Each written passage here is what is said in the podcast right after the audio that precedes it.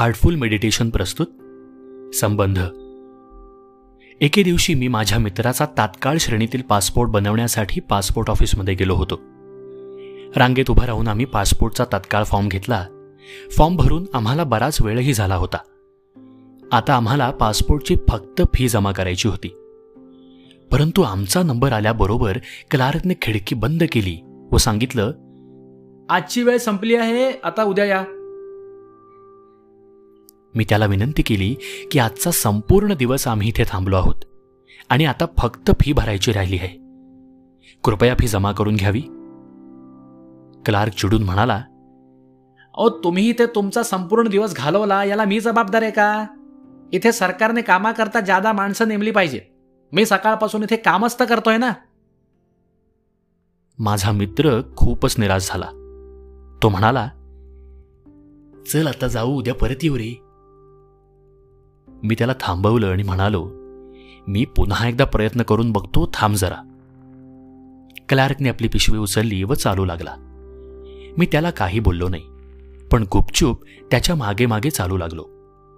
तो कॅन्टीनमध्ये गेला आणि त्याने आपल्या पिशवीतून जेवणाचा डबा काढला व एकटाच शांतपणे जेवू लागला.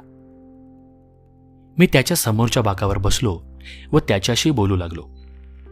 मी म्हणालो तुम्हाला तर खूप काम आहे हो.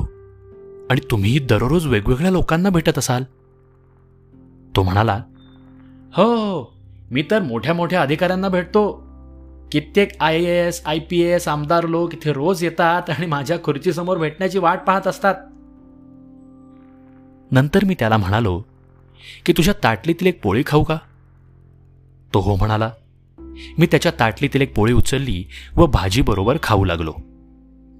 मी त्याच्या जेवणाचं कौतुक केलं आणि म्हणालो तुमची पत्नी खूपच रुचकर जेवण बनवते हो. त्याने फक्त माझ्याकडे पाहिलं व जेवण पुढे चालू ठेवलं. मी त्याला म्हणालो तुम्ही खूप महत्त्वाच्या पदावर आहात. खूप मोठी माणसं तुमच्याकडे येतात. पण तुम्ही आपल्या खुर्चीचा आपल्या पदाचा मान राखता का हो? तुम्ही खूप भाग्यवान आहात की एवढी महत्वाची जबाबदारी तुमच्याकडे आहे. पण तुम्ही तुमच्या पदाचा मान राखत नाही. तो मला म्हणाला तुम्ही असं कसं म्हणू शकता? मी म्हणालो तुम्हाला तुमच्या कामाबद्दल आस्था असती तर तुम्ही इतके कठोर वागला नसता. बघा तुम्हाला कोणी मित्रही नाहीत. ऑफिसच्या कॅन्टीनमध्ये तुम्ही एकटेच जेवत बसला आहात. ऑफिसमध्ये पण आपल्या खुर्चीवर देखील तुम्ही उदास बसलेले असता. लोकांची कामं पूर्ण करण्याऐवजी तुम्ही अडथळा आणण्याचा प्रयत्न करता. बाहेर गावाहून लोक येतात. सकाळपासून काम होण्याची वाट पाहून कंटाळलेले असतात. तुम्हाला ते पुन्हा पुन्हा विनंती करतात आणि तुम्ही त्यांना कठोरपणे म्हणता की सरकारला सांगा कामासाठी जादा माणसं नेमा.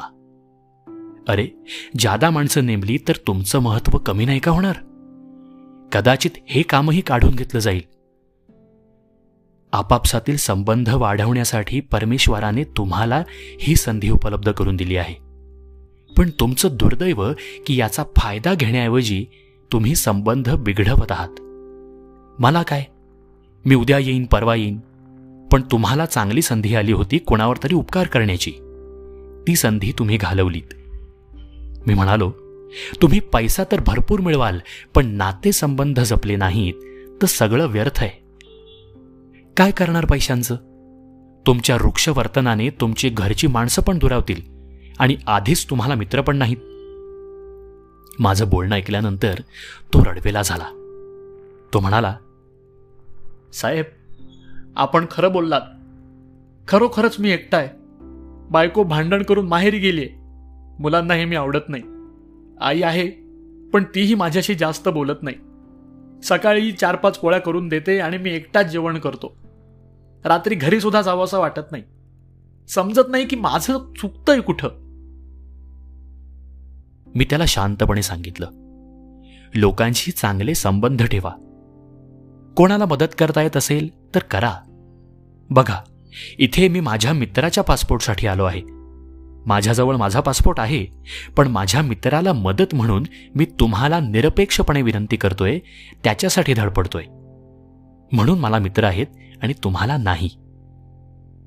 तो उठला व म्हणाला या माझ्या खिडकीसमोर. मी तुमचा फॉर्म आजच जमा करतो. आणि त्यानं आमचं काम केलं. नंतर त्याने माझा फोन नंबर मागितला मी पण दिला. मध्ये कित्येक वर्ष गेली. अचानक रक्षाबंधनाच्या दिवशी एक फोन आला. साहेब अहो मी रवींद्र कुमार चौधरी बोलतोय. काही वर्षांपूर्वी तुमच्या मित्राच्या पासपोर्टसाठी आला होतात ना? आणि माझ्याबरोबर जेवला पण होतात. त्यावेळी तुम्ही मला सांगितलं होतं की पैशांऐवजी नातेसंबंध जोडा. हा चौधरी साहेब आठवलं. बोला कसे आहात तुम्ही? खुश होऊन तो म्हणाला साहेब त्या दिवशी आपण निघून गेलात मग मी खूप विचार केला. मला जाणवलं की खरंच पैसे देऊन बरेच लोक जाऊन जातात. पण आपल्याबरोबर जेवणारा एखादाच भेटतो. दुसऱ्या दिवशी मी पत्नीच्या माहेरी गेलो व तिला आग्रह करून घरी घेऊन आलो. ती तयारच नव्हती. ती जेवायला बसली होती तेव्हा मी तिच्या ताटातली एक पोळी उचलली व तिला म्हणालो मला पण खाऊ घालशील का?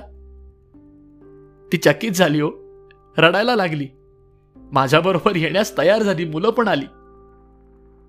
साहेब आता मी नुसता पैसा नाही कमवत नाती पण जोडतो. साहेब आज तुम्हाला रक्षाबंधनाच्या शुभेच्छा देण्याकरता फोन केला. कारण तुम्ही मला माणसं कशी जोडायची ते शिकवलं. पुढच्या महिन्यात माझ्या मुलीचं लग्न आहे आणि तुम्हाला यावं लागेल हा मुलीला आशीर्वाद द्यायला. आमच्याशी संबंध जोडलाय तुम्ही. तो बोलत राहिला आणि मी ऐकत राहिलो.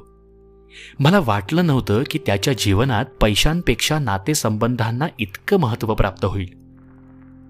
मित्रांनो माणूस भावनेवर जगत असतो नियमांवर नाही.